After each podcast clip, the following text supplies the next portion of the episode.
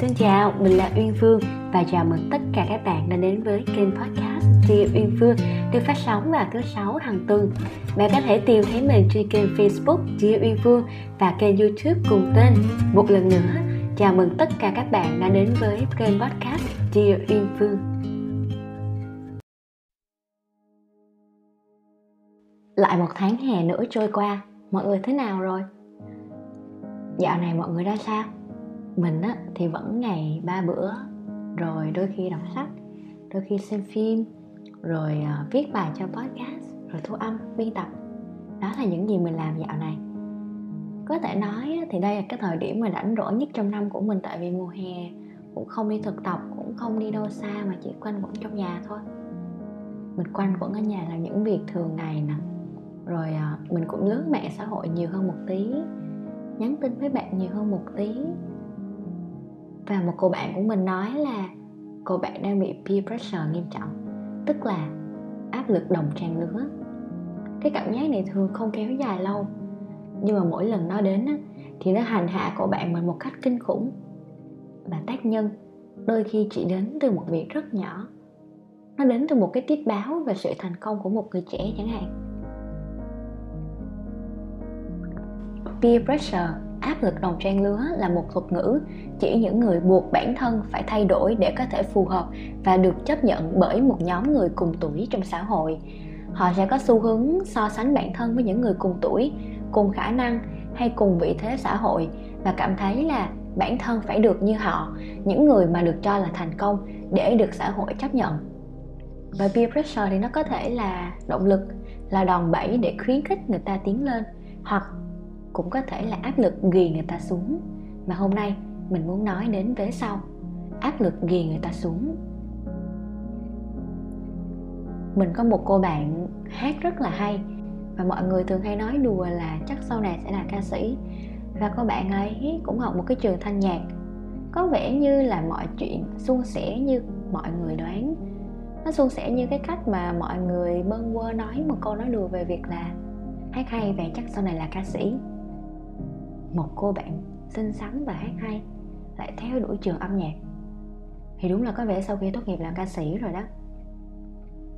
Mà ca sĩ trong mắt mọi người á thì là đứng trên sân khấu thật lớn nè diện những trang phục thật đẹp và lộng lẫy hát trước hàng ngàn khán giả. Đó là cái định nghĩa ca sĩ của phần lớn người quen biết bạn ấy. Và minh chứng là định nghĩa này đúng khi mà trước mắt cô bạn mình á, là lần lượt những bạn ca sĩ trẻ tuổi với rất nhiều bài hit nè vừa nhảy giỏi, hát hay, lại còn được mời đóng phim. Một cô bạn khác thì có thể vừa sáng tác và vừa làm cả producer. Họ luôn tự tin và sẵn sàng trình diễn trước rất nhiều khán giả. Nhưng cô bạn của mình thì không như thế. Cô bạn ấy yêu giọng hát của mình, nhưng mà ánh đèn sân khấu chưa bao giờ là điều mà cô bạn của mình khao khát như những sự thành công liên tục và bùng nổ của những ca sĩ trạc tuổi ngoài kia như một sự dày vò lên bạn của mình. Mọi người gặng hỏi là ca sĩ gì mà không thích đứng trên sân khấu và nhảy nhót? Sao lại không thích sự nổi tiếng? Cô bạn của mình cũng hoang mang và sợ hãi lắm chứ. Sao lại thế nhỉ học thanh nhạc lâu đến thế, sao lại không có một thành tích gì với công chúng? Lại một người bạn khác vẻ đẹp cực kỳ ít nhất là trong mắt mình. Ai cũng nghĩ cô bạn lớn lên sẽ là một họa sĩ lẫy lừng bán thật nhiều tranh với những mức giá thật cao. Bạn ấy cũng theo đuổi trường mỹ thuật rất đúng chuyên ngành. Nhưng phần lớn thời gian của bạn á, là dành cho việc minh họa những quyển sách nhỏ. Bạn làm việc nhiều với máy tính và công cụ vẽ vời điện tử. Nhưng mà trong mắt mọi người á, là chả là gì những người bạn khác thì đã có những tác phẩm lớn được cộng tác với biết bao người. Như tên mình lên, triển lãm này kia. Còn cô bạn này thì vẫn đang loay hoay với việc minh họa những trang sách nhỏ, mà trong mắt người khác là chẳng khác gì có and paste, và cô bạn này vẫn đang loay hoay. Mọi người thấy như thế. Cô bạn cũng nghĩ đến chuyện phải đổi hướng chứ, vì cô bạn ấy vẻ đẹp thế cơ mà. Người có tiếng trạc tuổi cũng vẻ đẹp thế thôi. Cả hai có điểm giống nhau là phải đẹp. Nhưng mà sao một người á, lại thành công đến như thế? Còn bản thân của bạn mình á, lại được xem là loay hoay. Hai câu chuyện về người bạn của mình họ có tài không? Có chứ. Có nỗ lực không? Có luôn. Đang đi đúng hướng không? Mình không biết. Mình đâu thể nào trả lời liệu ai đang đi đúng hướng hay đang đi sai hướng mình cũng tự hỏi là từ bao giờ trên trái đất lại có nhiều từ phải đến thế? Vì sao một người hát hay thì nhất định phải là ca sĩ và phải đứng trước hàng ngàn người? Tại sao một người vẽ đẹp nhất định phải được cộng tác với những tên tuổi lớn, phải bán được tranh, phải trưng bày trong triển lãm? Vì sao thành công trong mắt mọi người lại có một công thức? Một người có giọng nói rất hay và khả năng nói chuyện tốt, không có nghĩa là người ấy phải trở thành mc mà một người nói trước công chúng rất hay, cũng chưa chắc có thể là một người giỏi nói chuyện với người khác. Diễn thuyết, trò chuyện và giọng hay là những vấn đề hoàn toàn khác nhau. Hát hay và ca sĩ cũng vậy. Có rất nhiều con đường để đi với một tài năng. Nhấn mạnh một lần nữa nha, có rất nhiều con đường để đi với một tài năng. Không phải bất kỳ ai giỏi toán cũng sẽ trở thành kỹ sư, và cũng không phải ai xinh đẹp sẽ trở thành người mẫu có rất nhiều điều bạn có thể làm với tài năng của mình mà không nhất thiết phải theo một khuôn mẫu này kia. Mỗi lần cái áp lực đồng trang lứa nó ập tới á, là trong đầu mình lại một lần nữa hiện ra rất nhiều câu hỏi vì sao. Mình tự hỏi bản thân về à, quyết định đã đưa ra. Mình cũng đồng thời nhìn nhận bản thân qua lăng kính của người khác. Mình nhìn mình bằng sự thành công của người khác. Mình chỉ thấy mình yếu kém thôi. Mình hoảng loạn và mình vội vã cảm thấy là tại sao người ta làm được? Nhưng mình thì không. Mình cũng càng ghét cái việc á mình suy nghĩ là chưa chắc họ có cái này cái kia. Với cái này cái kia là cái mình có. Một cách an ủi mà với mình nghĩ là nó chỉ khiến bản thân mình trở nên thảm hại thôi. Mình vẫn chỉ cứ vậy thôi. Cho đến một lúc mình thật sự nhận ra là ơ à, mình vẫn đang đi con đường của mình mà. Mình vẫn đang làm những điều mình thích và mình đã cực kỳ hạnh phúc khi làm những điều đó. Mình đã không hề để ý đến chúng khi mãi chăm chăm vào kết quả mà người khác đạt được, để rồi bỏ lơ những cái cảm xúc tích cực mà mình có mỗi khi mình nỗ lực. Một người anh của mình có thể học vượt và ra trường sớm hơn một năm. Điều mà hầu như ai cũng ngưỡng mộ ha. Ai cũng cảm thấy là, trời học đại học mà ra sớm là hơi bị giỏi đó. Nhưng mà người anh của mình nói á anh không cảm thấy là nhất thiết phải học vượt qua ra sớm làm gì. Anh cũng không cảm thấy là tại sao phải rút gọn quy trình khi mà thời gian tại trường vẫn còn hữu dụng với ảnh lắm.